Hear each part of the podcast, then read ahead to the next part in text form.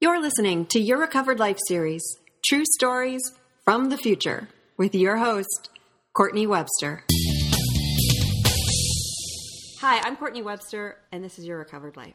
And today I'm thrilled to be joined by my friend, Tanya Meeks. Let me tell you a little bit about her. Tanya Meeks is an LMFT with a private practice in Beverly Hills and Newport Beach, with an emphasis in addiction and creativity. Tanya possesses immense passion for performance and has written and performed two critically acclaimed one woman shows.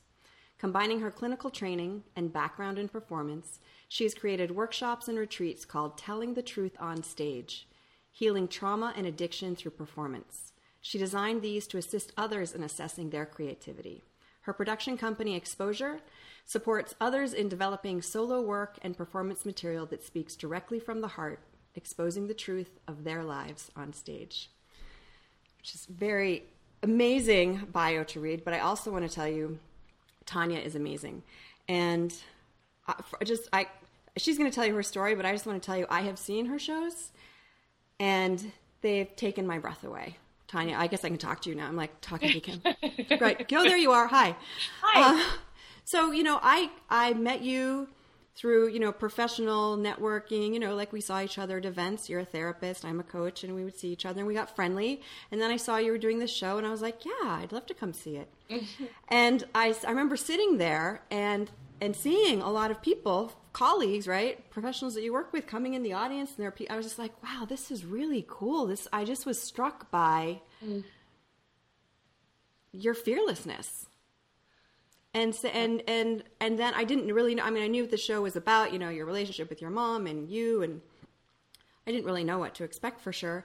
But then I saw it, and I saw just you telling the truth, like as as your bio says, like you telling your truth in such a profound way I mean, I was not alone in the audience when I was like, like because it t- because because it touched my truth. You know, it was like it was it was so mm. it was so inspiring to see somebody just like sharing. I think that's what really touches us is, is that yeah. connection is is seeing somebody sharing and then being able to connect with them. And there's a bravery and a generosity in what you do and i know you're an incredible therapist too and i and i'm just so excited to hear how you kind of wove it together. So yeah. thank you, thank you, thank you for agreeing to share your story. Oh, thank you. So the first question um, I like to ask, and I kind of know the answer, um, is you know, have you found your calling, and what is it?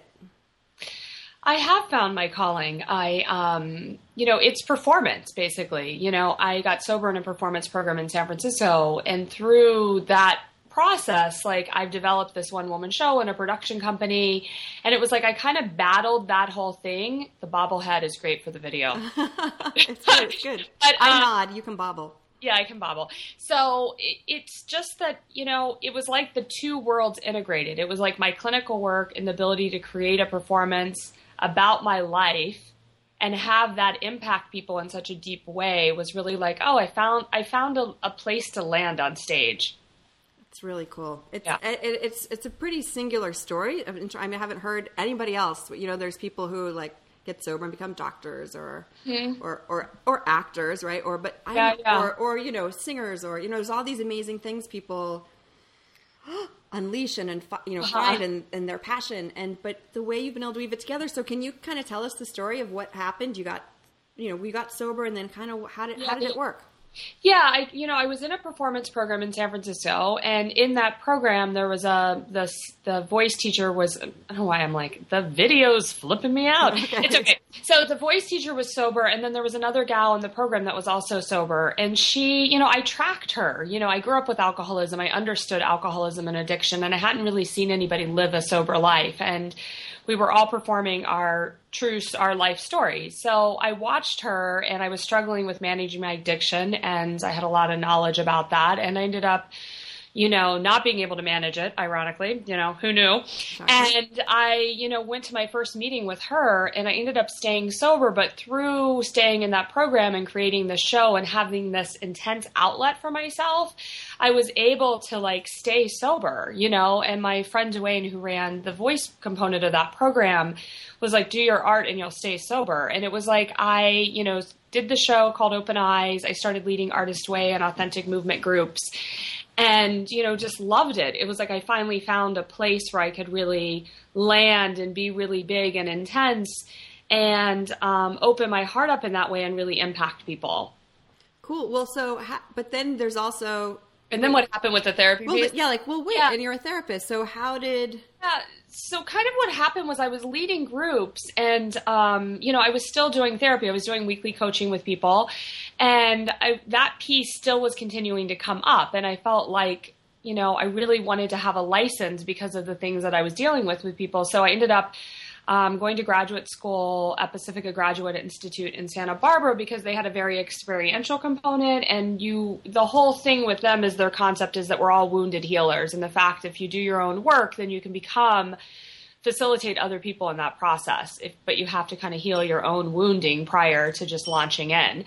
So I did that. I was still working on another show, which is the show that I have now, Flying Standby and I kind of kept the world separate for a long time. I had the show and I had my private practice and I was working in treatment centers and I was doing experiential work with people, but I really wasn't like launching the two together. And um, three years ago, I decided to put the show in the Hollywood Fringe Festival. And once I did that, and then I and I started kind of letting the colleagues from the addiction treatment world filter in. And at first, I was like, I don't know if I should let these worlds collide. And then I decided to produce it myself and start the production company. And I solely market it to this industry, to clients in treatment, people in recovery, the people that work kind of in the treatment industry. And I thought, God, am I making the biggest mistake of my life or is this the best thing I ever did? Because it was like, you know, I was, it's scary because like if I'm a clinician and then now I'm exposing all of my own stuff that's resolved, I'm still exposing my, my, um, my stuff basically you know? And um, that process you know it finally hit me that when i looked up i was like oh this is the way that i can still impact people. Um, and because the story has resolution um, you know i think of it as like redemptive storytelling. There's such a powerful process that can happen for people. So i've committed to you know combining the two and really launching that as a full-time thing. It's brilliant. And it's working.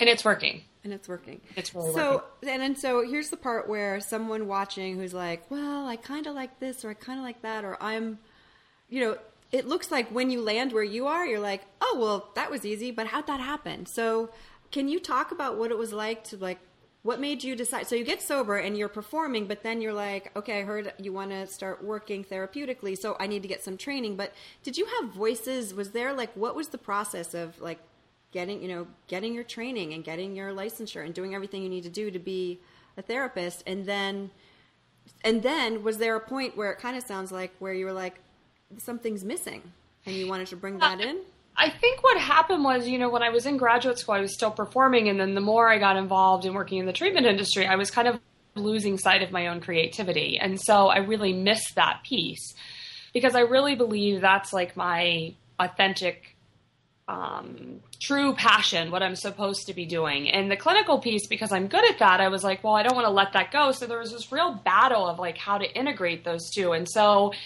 when I made a commitment to launch the show and start the production company, it was like, as scary as it was, it made sense where all those pieces integrated finally that they didn't have to be separate worlds. They didn't have to keep the therapy over here and the show over here and kind of intermingle them, but not launch them together because it really does combine both pieces. You know, the sh- the show lets me have my creative outlet is also healing to other people and then the retreats and the workshops I do called telling the truth on stage I'm really able to integrate like my clinical work with the creativity and be on my feet with people and have them embody the people that they're you know, embody their mother, embody their father, and actually get on their feet and get it out of their body.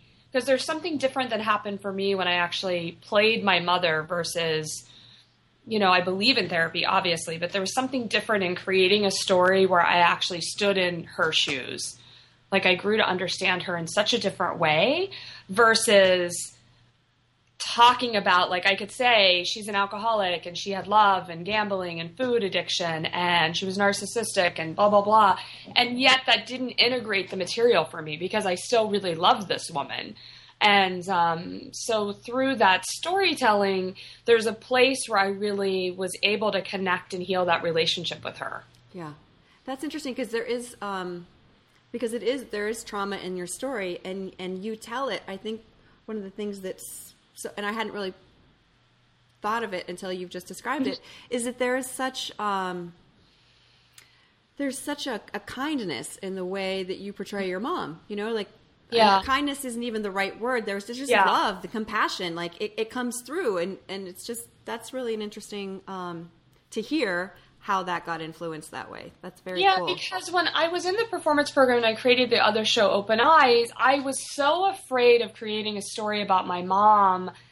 Um, I didn't want I didn't want to not tell the truth, and I also didn't want to make her look bad. Do you know what I mean? Because I didn't view it as a negative thing. Like, you know, other people are like, oh, that's neglect, or leaving you home as a child is neglect, you know, and I got that intellectually. But at the same time, um, I have deep love and compassion for her. And I think she spent a lifetime of sharing her story with me and wasn't able to tell that story herself because of her own trauma. Mm-hmm. So she went around trying to tell the story to people who weren't able to hear it. Or she wasn't able to, she was so reactive in her way that she shared it, she seemed crazy. So then no one believed her when she did share the truth. So the desire was to be able to tell her story and integrate my story in that too, and to have that be seen and heard. Yeah. You know. Yeah, it's beautifully done. Beautifully done. Um, so how is it, how is it? You said you said they were kind of separate for a little while. Did you? Because I think that there's some people who do have like a passion for this and and kind of their job or this or two passions. It's not like they're job. It's they're like passionate about this and passionate about this, and never the never the never the tween shall meet. Yeah.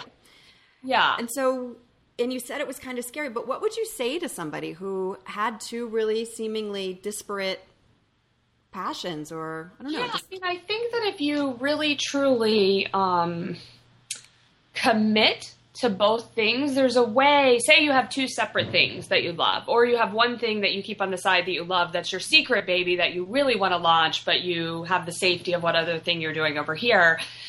I think if you fully commit a thousand percent to the thing you love, you can make money and make that your career.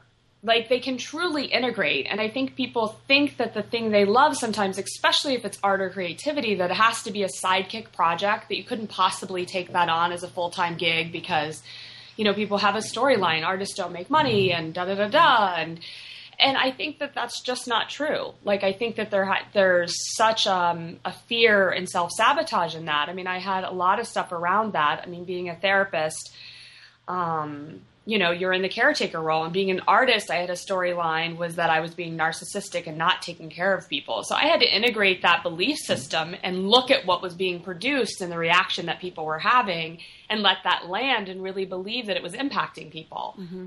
Instead of trying to do this over here instead of doing the larger thing I wanted to do because actually I think here here's the thing. I think that if people follow the thing that they're 100% passionate about that that has the bigger impact in the world. Like I think each person has an individual gift that they're supposed to be giving to the world.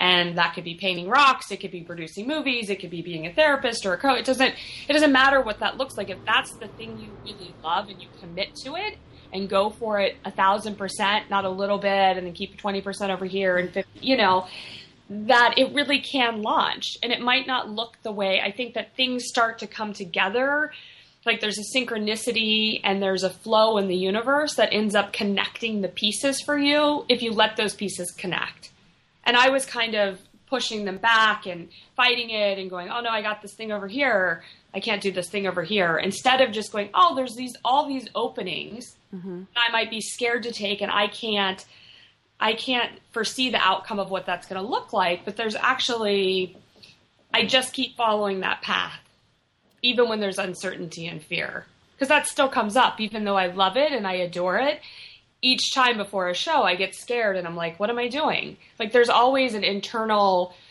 questioning that um, it's almost like you just have to go, okay, here yeah I got that, and then still keep moving forward instead of letting that part kind of run the show. it's a lot of people talk about that. Like, if you feel the fear, like, there's going to be fear. And if it's something. Yeah. really good, there's definitely going to be fear. Yeah. So it almost feels Fear. like some of these conversations, and I have to remember it too, because there have been times when I've been like, oh, to do this, uh, like to launch the podcast, I don't know if it's just like, oh, I'm feeling fear. Remember, I was talking to, you know, Ellie, and she said, if there's fear, big stuff, like step into it. Yeah. So it's maybe we're just going to change the conversation about what fear means. Like maybe fear is a good indicator, not something we need to run away from. Yeah, I mean, I think that the, you know, yeah, I mean, I think that's 100% true because I think that that when you do the thing you love the most, it's like the thing you're protective over the most and most afraid to do. But it can also provide the most happiness. So it's kind of like there's you're going to hold both pieces and how can you hold the tension of both of those and still be able to experience the joy of that. It's almost like you have to walk through the fear of it to get to that joy. Right, right, right. And maybe the joy is so big because you had to walk through some of that fear, right? Yeah, and it's scary and there it's it's like you know, I've always loved the quote like leap and the net will appear, like and having faith in that and you know, I think growing up with trauma and you know, growing up in a world where I needed to feel like I needed to be in control to create things and I think art has such a beautiful way of having such an organic way of producing something. And there's such a, a beauty in that. Like, you know, I've learned faith and surrender from performance more than I've learned from anything else because there's a beauty when you step on a stage. You really do have to land and embody those characters. And there's a freedom in that and such a liberation.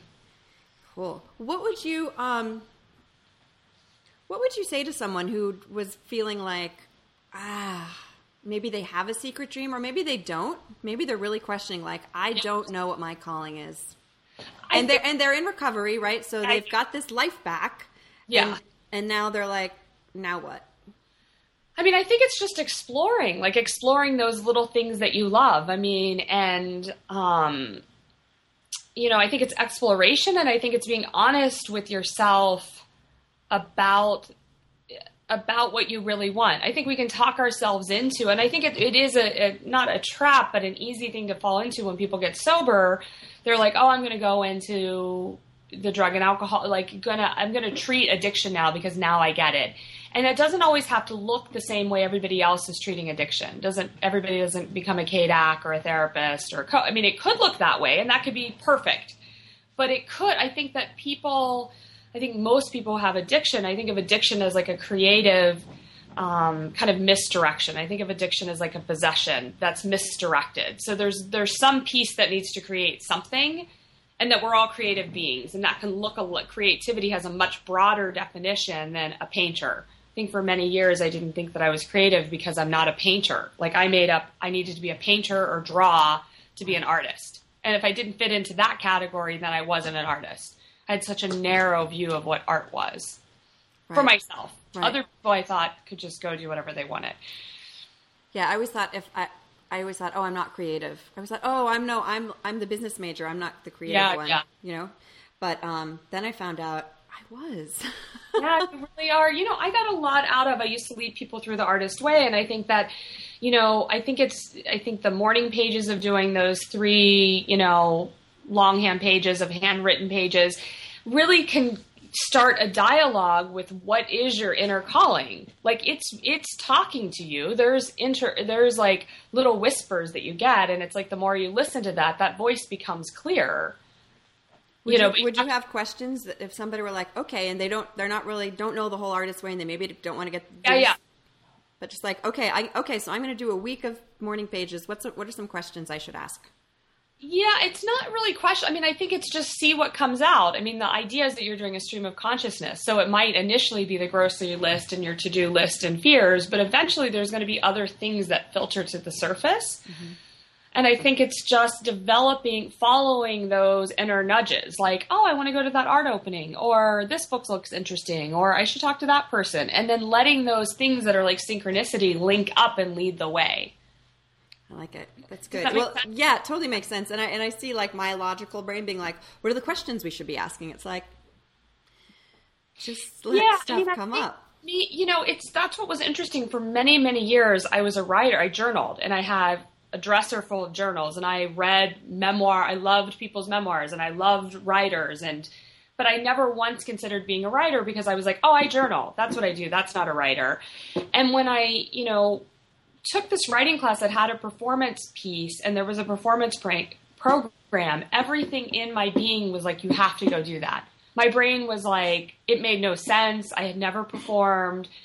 Um, no one in my life thought it was a good idea. Everyone's like, what are you doing? And I knew every part of my being was like, you have to go do that. And I remember I went away for a weekend. Um, I lived in Portland at the time, and a friend of mine had a beach house, and I went away to do, you know, to figure out what. Well, actually, no, that isn't what happened. That was for the graduate program. But both times, both before my graduate program and this performance program, I went away both times and really contemplated like what I was doing and what the what the nudge was for it. And the thought of not doing it, it was like I knew I had to do it, even though there were all these obstacles that didn't make sense. Like I was joining a performance program with people that had performed since they were kids, and basically I was doing like an MFA program for my BA. So I thought, well, how does that make sense? Like I'm not qualified to do this, and everything in me knew that I was supposed to do it, even though it didn't make sense, and I was terrified. So great. I love that. Well, and I'm so glad you mentioned that because I didn't even think to ask, like, oh, had you performed all your life? Like, that's a big NO, right? Yeah. That's a big. A, it's a big N. No, you you no. had it, which no. is pretty no. extraordinary, right? Because a lot of times you hear people are like, "Oh, I was performing since I was, and it's always what I wanted to do," and and no. As a kid, my brother was an actor, and I loved that he acted. And I would make up these skits with my friend. And because I was overexposed to trauma, I would make up these like horrific soap opera stories of like so and so was murdered, and then they had an affair, and then they died, and and I loved it. But I never thought of that as like, oh, I'm creating stories. Like, I know what you know. I wasn't in an environment because everything was so chaotic where someone was really fostering that. So it's like, I mean, I think that I think that people will say that it's too late to do whatever they want to do. Oh, I need to have done that forever, or I should have had training, or I, I'm too old to start doing this. And I think I was 28 when I started that performance program. So, I mean, you know, I think that, yeah, and I just committed to it.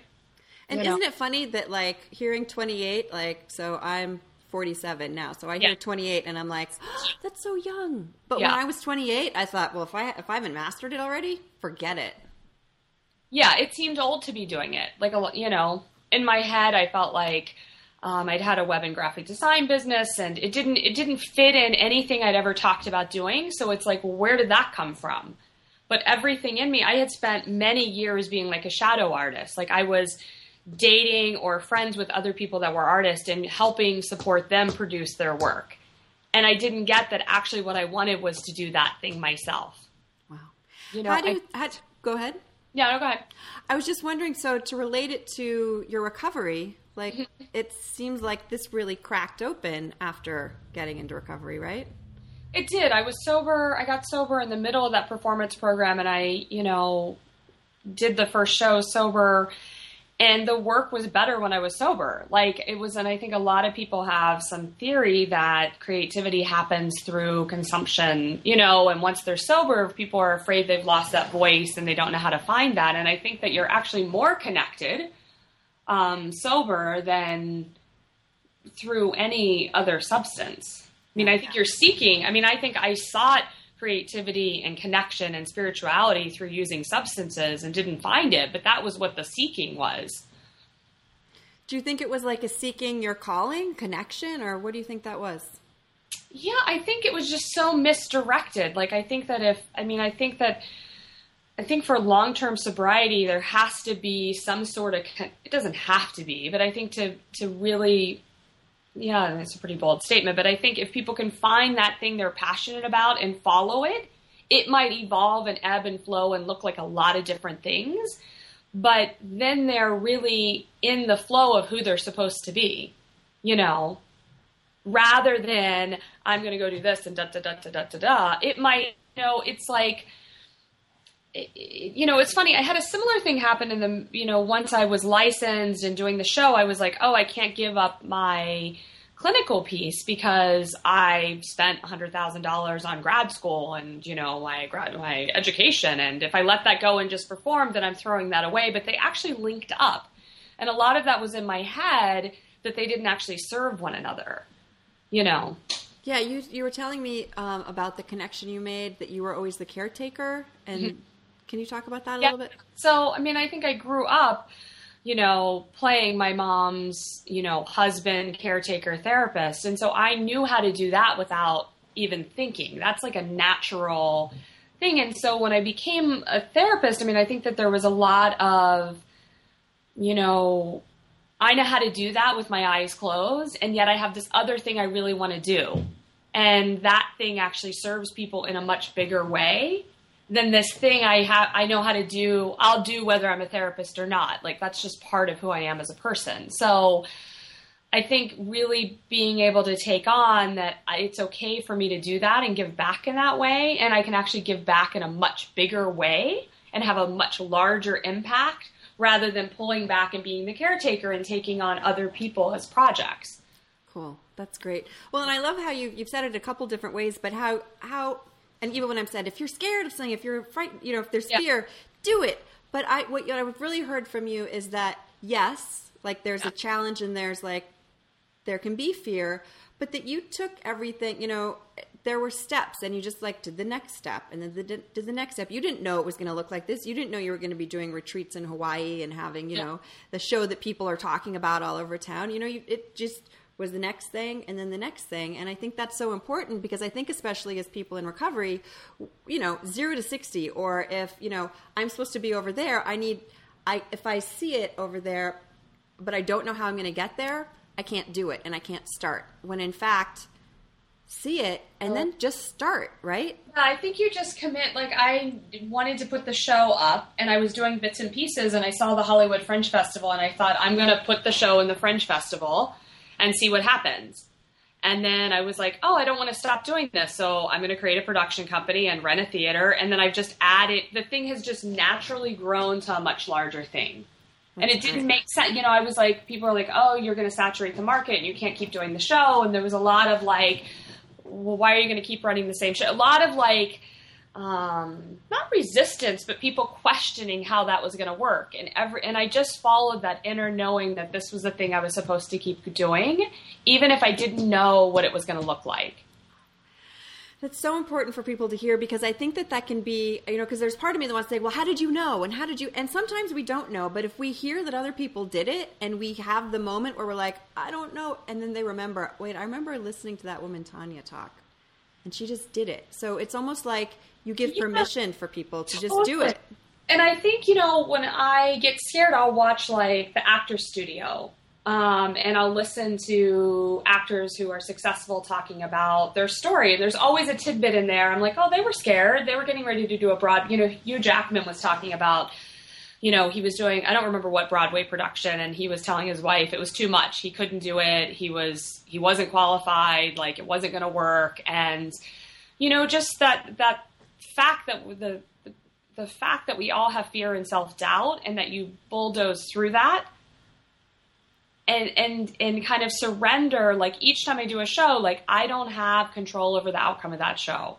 Like I can show up, produce it, sell tickets, get people there. I do an art reception to support other artists as an opening part of the show, but I don't really know what that's going to look like you know, and there is a beauty in that, and it's terrifying, but there's something. It, it's I think the more I think to be honest, the more I did the show, I was like, I love this so much that I ha- I have to for my soul's calling to continue doing this, you know, and if that works, great, you know, and there's a way that it's going to work because that's the thing I'm supposed to be doing, and just trusting that, you know. And the next right step, the next. And then taking lots of action. I'm very like action goal driven anyway. Mm-hmm. So I think for me, it's like I commit to it by booking a theater or committing financially to something and having a lockdown date. Killer. That's smart. Okay, so we're kind of towards the end, and I'd I'd okay. love to ask you if I'd love I'd love to ask you. So here's the question. Okay. Um, is there anything that I haven't asked you that you want people to know, or just you know that you're thinking of that you want to add to the conversation? I'm trying to think. Um, I think that it's like the piece. I guess I'd like to talk a little bit about the piece that I do with other people in the workshop I have called "Telling the Truth on Stage," and it's been a really beautiful process to figure out. I feel like that really has been integration of doing the show and then doing these retreats and workshops has been a way for me to still feel like I'm working with people and moving things in people's psyches and creating art at the same time. And I think it's just, I'm so excited that that piece came together in that sense. And that was like an evolution too. Like I was doing these uh, workshops called the Rosebach technique and I was like, no, this isn't exactly right. And I just kept playing with it, you know, and it evolved into the thing that it's supposed to be. That's really cool. Tonya, you are amazing. I'm so, I really am honored to call you a friend. And I am so oh. honestly inspired mm-hmm. by the way you just keep stepping into like the next bigger thing, the next bigger thing, the scary thing. It's, it, it, as I said, it's, it's, there's a generosity of the permission that you're giving and the courage you're showing and it just is like oh if she's doing that what could i do? Yeah so it's beautiful you sharing that with the world. Thank you for sharing what you do with the world and thank you for sharing it with me in this conversation. Yeah thank you. I'm honored to know you. You mm-hmm. also have a super bright light and show up and have a huge impact on people and it's been nice to see your piece evolve into a much bigger thing. It's beautiful, you know? Oh, thanks, honey. Yeah. I didn't know you were going to say that. That's nice. Thanks. Yeah. All right. okay, cool. Well, um, until I see you on the stage again, we'll okay. say goodbye for now. Thank you. Okay, bye.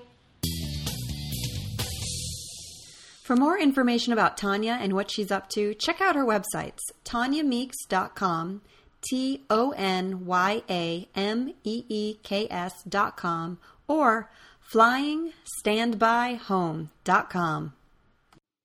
To get in touch with me, check out my website at yourrecoveredlife.com. And if you have a true story to share, I'd love to hear from you. Send a note to Courtney at yourrecoveredlife.com. And thanks for listening.